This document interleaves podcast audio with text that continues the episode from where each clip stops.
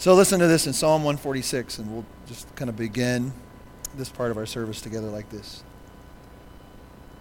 Praise the Lord. Praise the Lord, O my soul, and I will praise the Lord as long as I live, and I will sing praises to my God while I have my being. Put not your trust in princes, in a son of man in whom there is no salvation. Now, it's obviously not talking about, talking about the Son of Man. It's in a Son of Man, in a person, in a human being.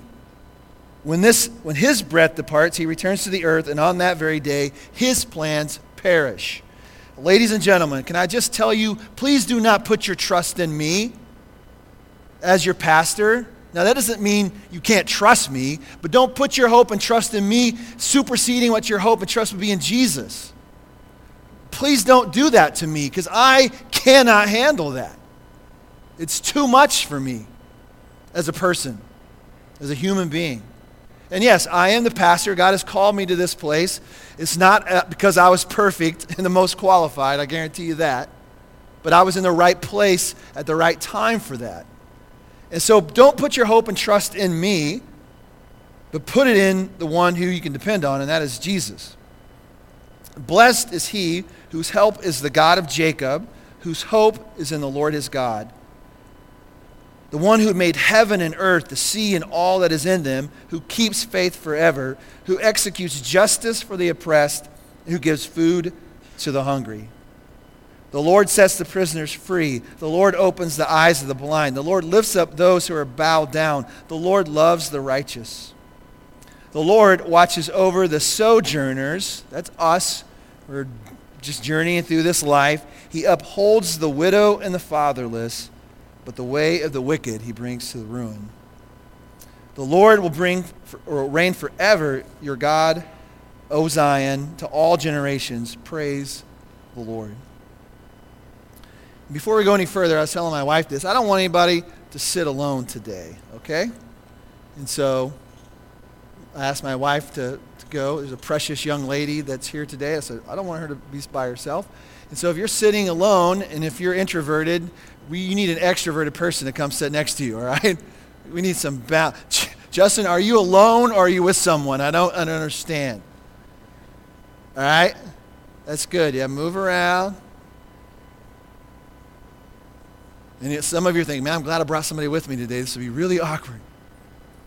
And then I'm, I'm always challenging the people in our church who come here on a regular basis.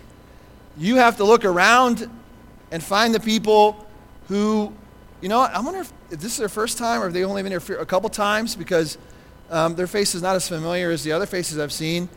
Then it's your responsibility to go meet those people, you know, and say, hey, welcome. You know, you were that person at one time, and so don't let it be awkward and uncomfortable for them. That's like the most basic thing we could do as a church. It's easy. It's easy to do. I'll just just be honest with you. I'm afraid my thoughts are going to be a little bit jumbled today, uh, just because of all the stuff we went through. If you were not familiar, we had a young boy in our church pass away on Tuesday who'd been battling with can- or leukemia for a long time. And that happened Tuesday afternoon at 3:55 and it's been a crazy whirlwind week ever since. but um, I'm thankful that I have a job and I'm provided the opportunity to, to be where I need to be when I'm supposed to be there. And so, for all of you that support the work of this ministry, thank you for making that possible. So, this morning I want to cast um, this continual vision of families doing ministry together. Or f- the family is the, I believe, the most important ministry in the church. You, as a leader of your family, kind of take on this role of the pastor of that particular group. Now, if you are alone in your home, you're the pastor of that family, then it's just you then. And then you have other people that you may become in contact with that you can, can minister to and shepherd and love. And so we got all these individual little churches, micro churches, if you will, called families, and they all come together on a Sunday morning at different places to worship and celebrate together. Does that make sense? All right? That's the vision I want you to, to continue to get a hold of. And then when we come together as a church, we serve as a church family. This is my church family. And we've talked about in the last couple of weeks that not all families are perfect. We all got our issues. We all have that one cousin Eddie that everybody doesn't really like to talk about, but he's there, you know. and and I joked with with uh, some not too long ago that you might be cousin Eddie. I don't know, but we we're called to love you too. you you want to be cousin Eddie? All right, here's our cousin Eddie right here. And um, so the church is a family. We, we look for opportunities to serve together. Because here's, the, here's the, the umbrella of which we'll live under today church, the church, is a verb. It's a verb, it's action. It's, it's not only being, you know, who we are in Christ, but we are actually doing what he is that he's called us to do. So, so church is a verb. And, I, and I'm just thankful for the opportunities that I've seen in the last month in our church alone of people being the church and being a verb and being in, in action. We saw families come together a few weeks ago and just learning about and serving at the treasure chest. The treasure chest is connected to the school. You've heard me talk about it before. Um, and it's a great opportunity to minister to families in our community that, um, that just need someone to reach out and give them a hand. I've seen brothers in our church come together to, to volunteer to go pick up other people's trash in our community. I've seen the way we have rallied behind families in our church that have been suffering because of illness. And it seems like a lot of that has come on all at once. And we've all come together, and everybody has this, this thought of like, what can I do? What can I do? What can we do to help those people? I've saw, um, saw it in other people entering into other people's pain. And you know what? When you do that, it can be messy to enter into somebody else's pain. But it's also incredibly marvelous to watch it happen. Tuesday, I went to, to the hospital to visit the Jairus family, and and it was a tough day, and they thought there were some improvements, and Landon was still being kept alive by this machine called an ECMO machine. And, but they said, you know, he looks better today, Brady. They moved him to a new room, and, you know, there's still hope. And so I encouraged a, another couple with the, in our church. I said, you know what? Hey, why don't you come? Why don't you guys come too? They, they'd love to see you. It'd be great for them to see you. Uh, in a way, it's kind of like enter into this mess with me, would you? Because this is a lot to handle, and would you come with me and help me? And one of the ladies in our church was already there as part of the, helping the, their family. And, and so while we were there, we got the news that Landon wasn't going to make it.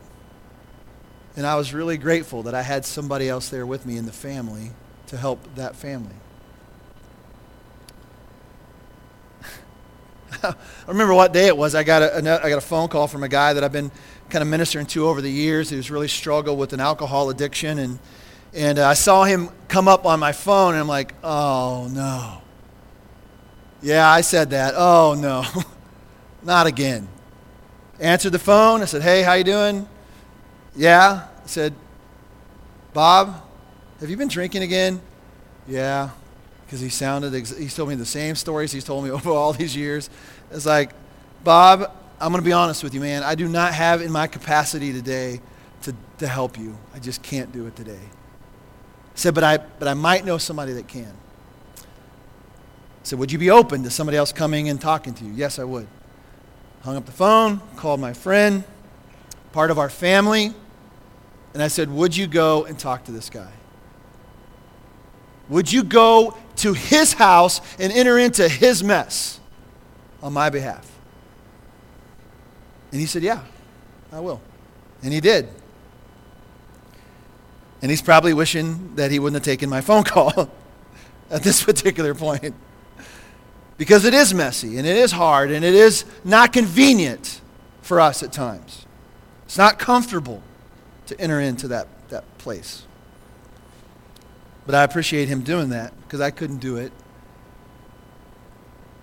Side note if you think the pastor or just the people who are in leadership of the church, they're the ones that are supposed to be doing all the stuff, and the rest of us will just come in and, and receive and not give. I'm just sharing my heart with you this morning. Please don't, don't feel that way. Please don't think that's the way church is supposed to function.